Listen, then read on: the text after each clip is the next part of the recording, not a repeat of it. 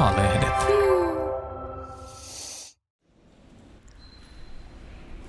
Tuijotan kattoon niin, että niskaan sattuu jo. Tästä naisesta on mehevyys kaukana. Näin kuopalle painuneet posket. Näin pikkuruiset, roikkuvat rinnat, jotka ovat joskus olleet mehevät. Nekin. Vatsa on rullalla. Se on tyhjä kuin vanha ilmapallo. Kaula on ruttuinen ja iho läpikuultava. Suonet pientä kartastoa. Hän on kuin kotka, pelottava petolintu. Hän on hurjan vihainen ja hurjan vaarallinen. Hän on kääntänyt minulle luisen selkänsä kansallismuseon katossa ja minua melkein itkettää. Miksei louhi olisi vihainen? Hän on juuri menettänyt perheensä ja nyt perkele sammonkin. Mieleni minun tekevi halata louhia, jos osteoporosin vaaralta uskaltaisin häntä rutistaa. Hän näyttää siltä, että rusahtaisi rikki. Vai lentäisikö hän vain pakoon, toisen naisen lämmintä kosketusta peläten?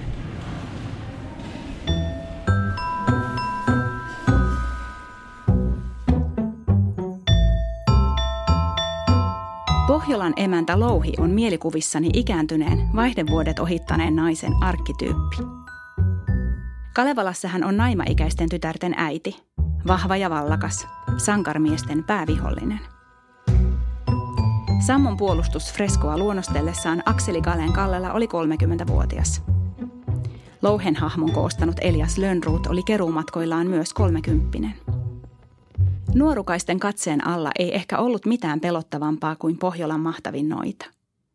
Miten muuten häntä kuvaisi kuin vanhana akkana, oman äidin ikäisenä? Kattofreskossa tarvitaan älytön määrä falloksia, ei kun siis seipäitä, puolustautumaan vaihdevuosi-ikäiseltä petolinnulta. Mutta ei, salatun ja feminiinin Pohjolan emäntä Louhi on paljon enemmän. Tutkija Tiina Piilola kirjoittaa Kalevalan naiset kirjassa, että Louhi on ristiriitainen ja monipuolinen. Hän on siis kaikista lähimpänä todellista naista kaikessa hyvyydessään ja julmuudessaan, vieraanvaraisuudessaan ja ahneudessaan. Lönnruut kirjoitti häneen niin ehtoisaa emäntää, julmaa lovea tarta kuin armotonta hallitsijaa. Ennen muuta louhi muuttuu, kun pitää muuttua. Hän on petolintu, mutta myös kyyhkynen. Hän on voimakas ja aikaansaava ja muuntuvainen. Hän on kaikissa hahmoissaan inhimillinen. Jokin louhen alla seisomisessa surettaa, mutta myös vapauttaa minua. Louhi sai olla kaikkea vasta vanhana – Hänellä oli lupa olla moniulotteinen, sillä hän oli vaihdevuotensa ohittanut. Ei mikään impi enää.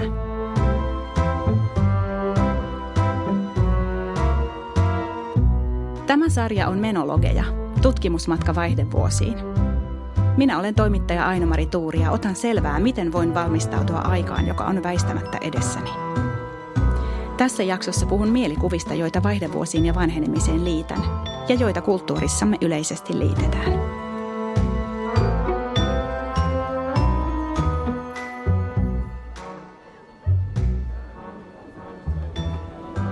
Pukuhuone on täynnä koreteksiä, suhisevia housuja.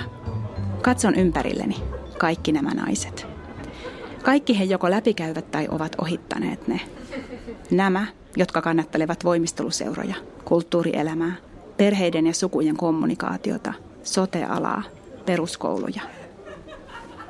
En näe ympärilleni sammuneita munasarjoja tai ehtyneitä varantoja. Näen valtavasti kannatteluvoimaa, ranteita, olkavarsia.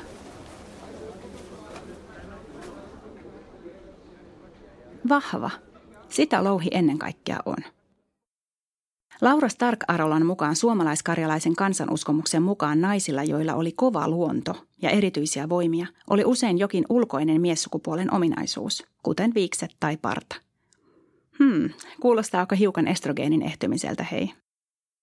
Myös louhella on tosiaan realistisia miehisenä pidettyjä ominaisuuksia. Hän on voimakas tahtoinen ja älykäs nainen, joka hallitsee perhettään ja väkeään, eli voimaansa ja voimista päästään vaihdevuosiin. Kansanuskomuksessa naisen voima on nimittäin ollut vaginaalista ja menstruaation vahvistamaa. Apon mukaan fyysiseen naiseuteen kytkeytyvät tabut kohdistuivat ennen kaikkea hedelmällisyysikäisiin naisiin. Pienet tytöt ja vanhat naiset näyttävät päässeen helpommalla. Vanhan naisen sosiaalinen liikkumavara oli selvästi suurempi kuin nuoren tai keski-ikäisen, sillä hänen ruumiinsa ei ollut enää vaarallinen eikä vaaran alainen. Ensimmäisessä jaksossa gynekologi Leena Väisälä muistutti, että vaihdevuosioireet eivät ole vanhuuden, vaan työikäisten ja tällaisten nelikymppistenkin juttu.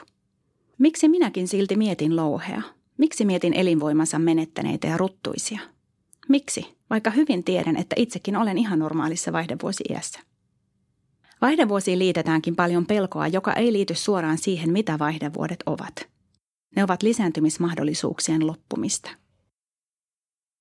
Epämääräiset pelot liittyvät usein naisellisuuteen, mummomaisuuteen, tätimäisyyteen ja seksuaalisuuteen. Ne liittyvät yleiseen rusinoitumiseen, jota näin kuvailee gynekologi Tuulia Tikka.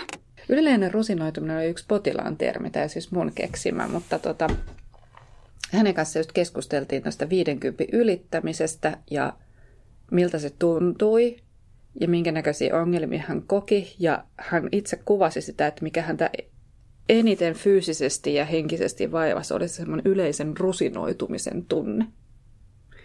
Että jotenkin hän alkoi tuntea 50 jälkeen tällaista tunnetta. Mä en enää muista, miten me ratkottiin hänen sen silloista ongelmaansa, mutta mun mielestä se terminä oli jotenkin semmoinen kaiken kattava. Ja varmaan semmoinen, että mä voin kuvitella, että moni siihen pystyy samaistumaan. Että sen voi joko henkisenä tai fyysisenä asiana ihan ajatella toisille enemmän toista kuin toisille, toista jollekin ehkä molempiakin. Mutta tämä oli, tämä oli se semmoinen hänen kielikuvansa siitä, että miltä se tuntui.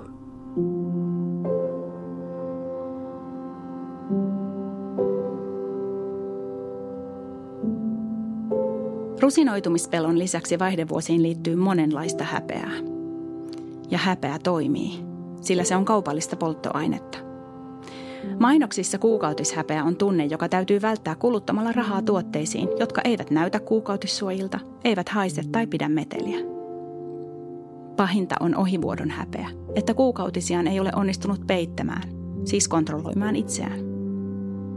Minä uskon, että tämä sama häpeä on liimautunut vaihdevuosipuheeseen, kuin teippipikkareiden haarakiilaan. Jos joku saa tietää, paljastumme.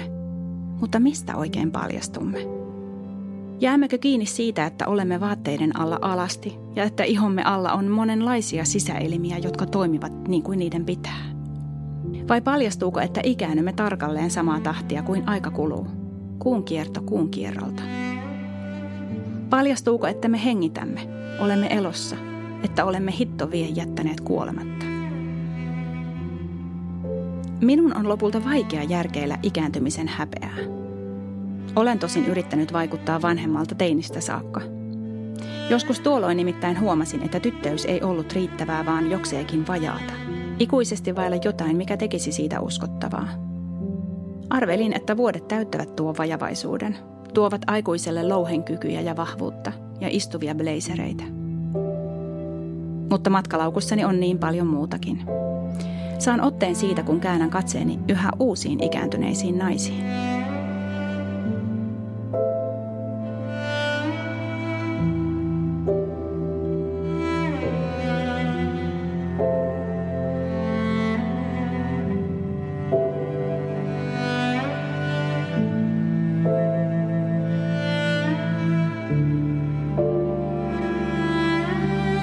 Vaikka yritän avartaa mieltäni, en todellakaan vaihdevuosien kohdalla mieti kiinteähauiksisia supernaisia. Mietin tätitukkaisia ystävättäriä Floridasta. Kyllä, minä mietin tyttökultia. Noita kolmea ystävystä ja yhden äitiä. Olkatoppauksia, keittiön salunan ovia, persikan väristä sisustusta. He toivat lapsuuteeni sitcom-rytmin jo kauan ennen Frendejä tai Simpsoneita. Tyttökultia näytettiin 80- ja 90-luvun vaihteessa ja sarja voitti kymmeniä TV-alan palkintoja. Fanisivuston mukaan tyttökultien alkaessa Sofia äiti oli 79, Rose 55 ja sekä Dorothy että Blanche 53-vuotiaita. Hormonaaliset muutokset saavat todellakin vitseissä osansa. Myös vanhenemisen vaikeudesta löydetään huumoria jaksossa, jossa ulkonäkökeskeinen Blanche luulee olevansa raskaana, mutta käykin läpi kuukautisten loppumisen surua. It's menopause, This is the end of my life. Lopulta ystävättäret patistavat itkeskelevän Blanchin psykiatrille. Siellä käydään seuraavanlainen keskustelu. Psykiatri. Mutta miksi sinun elämäsi olisi nyt ohitse? Blanche. Koska se on. Koska se tarkoittaa, että olen vanha. Se tarkoittaa, että en ole enää oikea nainen. Psykiatri. Se ei tarkoita mitään muuta kuin, että et voi enää saada lapsia. Lempeä psykiatri ymmärtää, mistä on kyse. Menopaussi edustaa Blanchelle paljon. Se edustaa vanhenemista, viehätysvoiman katoamista, naisellisuuden menettämistä ja sitä, että peilistä näkyvät äidin kasvot. Lopulta Blanche on halunnut koko elämänsä olla kiinnostava, kiihottava ja seksikäs miesten silmissä. Hän on halunnut voittaa viehättävyyden kisan ja olla näkyvissä. Eikä hän halua tulla kuvaksi äidistään, sillä äiti on vanha.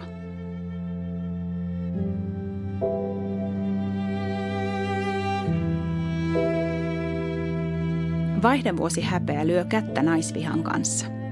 Nimittäin oman äidin vanhenemisen epämiellyttävyys, nuoriin naisiin kohdistuva viha, omaan itseen kohdistuva viha, ne kaikki näkyvät myös vaihdevuosipuheessa.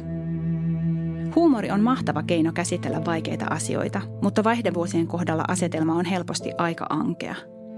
Keski-ikäinen nauraa pilkallisesti itselleen ennen kuin muut ehtivät. Se on armollisempaa. Tämä hikoilee. Katsokaa nyt, miten surkea se on. Jos kelpaa itselleen vain nuorena ja mehevänä, voi inhoava katse kohdistua paitsi muihin naisiin myös peiliin. Ehkäpä myös Blanchen tavoin omaan äitiin ja siihen tuttuun vanhenemisen tapaan, joka heijastuksista takaisin katsoo. Ja kuten Blanche, vanhenemista vihaamalla vihaa itse asiassa kaikkea, mitä siihen liittää. Katoaako muiden huomio ja katseet? Katoavatko työmahdollisuudet? Katoaako ketteryys ja kyky – Katoaako sileys ja taika? Katoaako vakavasti ottaminen? Vai onko sitä koskaan ehtinyt edes olla? Häpeä voi kummuta myös siitä, jos ei tunne täyttämänsä odotuksia, omia tai maailman. Maailmassa, jossa pitäisi olla kontrolloitu ja hillitty, tunteen purkaukset ja mielialan vaihtelut ovat häpeäksi. On ristiriitaista erittää maailmassa, jossa tulisi olla hygieninen ja puhdas. On ristiriitaista olla rusinoituva, jos maailma arvostaa kauneutta ja nuoruutta – on ristiriitaista olla kehollinen olio, jos maailma arvostaa järkeä ja logiikkaa. Ja on syvästi ristiriitaista olla syklinen, vaihteleva ja muuttuva maailmassa, jossa tulisi olla tehokas ja kovin tasalaatuinen. Mutta toisaalta, jos vasta vaihdevuodet saavat ihmisen ymmärtämään, että hän ikääntyy, eikö se ole jo korkea aika? Korkea aika mennä eteenpäin. Varmaankin siihen liittyy luopumisen surua, toteutumattomien asioiden käsittelemistä. Mutta ehkä ne asiat kannattaa käydä läpi jo aiemmin. Tai no, viimeistään nyt sitten. Minä haluan olla sekä sotakotka että kyyhky, ja kumpaakin yhtä aikaa.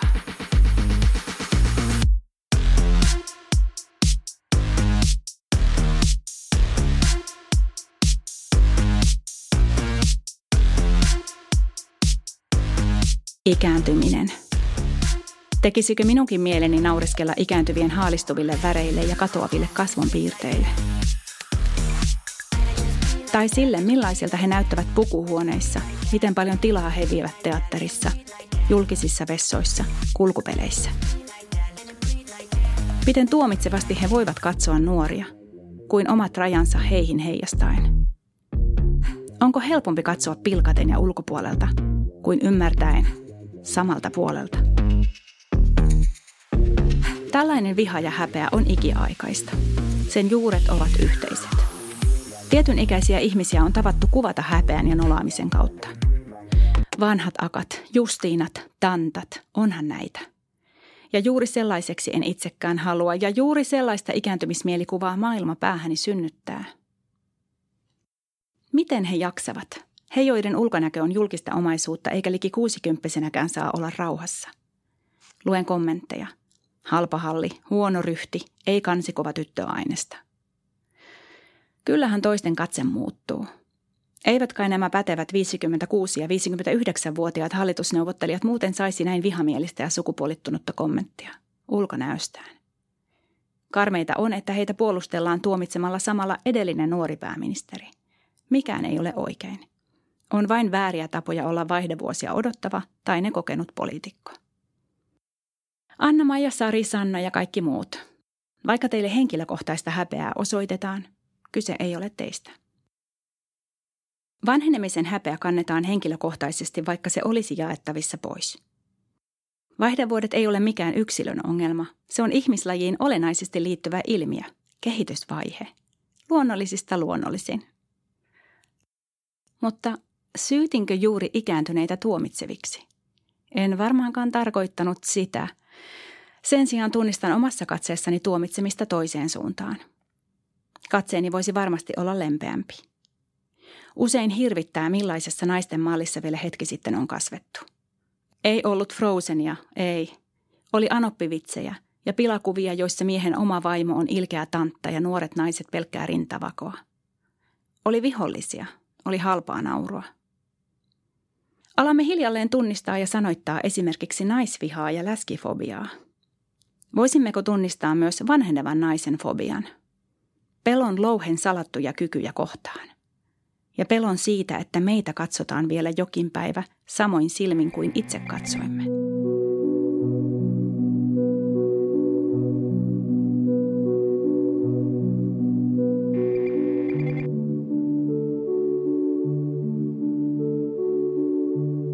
Valmistautuen olen alkanut ladata katseeseeni empatiaa ja ymmärrystä.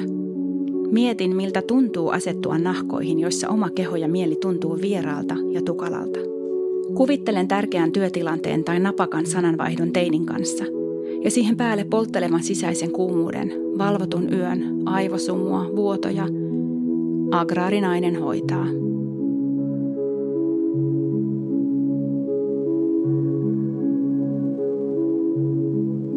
Haluaisin aloittaa oman matkani maailmassa, jossa myös keski-ikäisen vaihdevuosioireisen hyvinvoinnilla on itseisarvo. Se on vaikeaa, sillä nämä samat keski-ikäiset ovat juuri heitä, jotka kantavat yhteiskunnan hoivavastuun.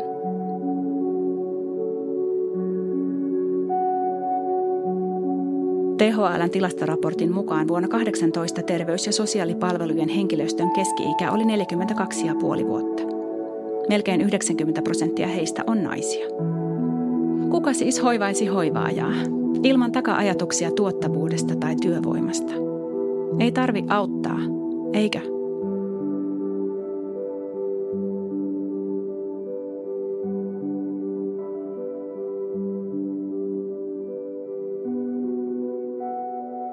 Vaihdevuosissa voi pelottaa oma keskeneräisyys. Keski-ikäisellä kai pitäisi jo olla homma hallussa. Isot lapset, enemmän omaa tilaa, vakiintunut ura, kypsä seksuaalisuus ja palauttavat harrastukset – keski tulisi olla kypsynyt, kai sitäkin sanaa voi käyttää. Nuoruusaika on kulttuurillisesti pidentynyt, joten voi olla hyvin ristiriitaista tuntea olevansa vielä raaka- ja harjoitteluvaiheessa ja samalla pohtia luopumista, vanhenemista. Tai jos haaveilee vielä lapsista. Jos ei koskaan ehtinyt saavuttaa sitä, että on viimein oikean ikäinen, edes vitsit päivän ajan. Tämä on vielä sanottava ääneen. Monia ei pelota vaihdevuosissa, ei niin mikään. Osalla ei myöskään ole vaihdevuosioireita tai ne ovat vain ihan lieviä. Ihan niin kuin tyttökultien Dorothilla, joka lohdettu Blanchea sanomalla It's nothing, ei tunnu missään. Elämä etenee ja se eletään. Lääketiede auttaa ja yhteiskunnallisistakin asioista puhutaan eilistä enemmän. Tähän palaan vielä tulevissa jaksoissa.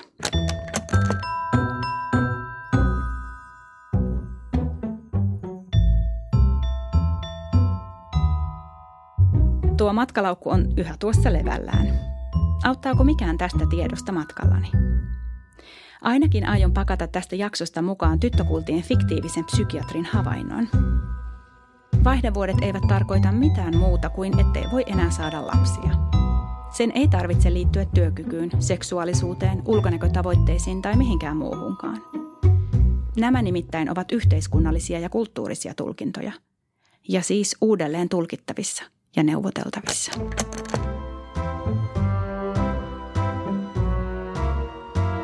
Louhen minä pakkaan mukaani kokonaan, sulkineen kaikkineen. Pelkkä voima ja ilkeys ei auta, täytyy olla enemmän, ja louhi on.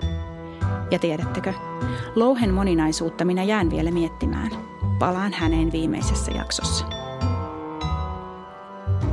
Sitä ennen otetaan askel mielikuvien taa. Millainen on vaihdevuosien historia?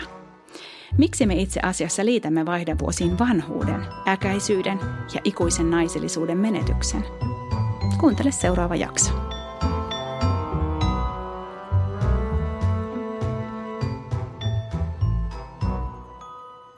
Menologeja podcastin on käsikirjoittanut ja toimittanut Aino-Mari Tuuri. Äänisuunnittelija on Sami Kuusela. Tuottaja Kati Lahtinen. Kiitos kun kuuntelit. Hei, minä olen Eevan päätoimittaja Mari Paalosolo Jussimäki. Tämän podcastin lisäksi Eeva on paljon muutakin. Eeva-lehden sivuilla kohtaat joka vuosi yli 160 rohkeaa ihmistä. Toivon, että tilaat Eevan ja tulet mukaan. Kurkkaa hyvä tarjous osoitteesta lue.eeva.fi kautta tutustu.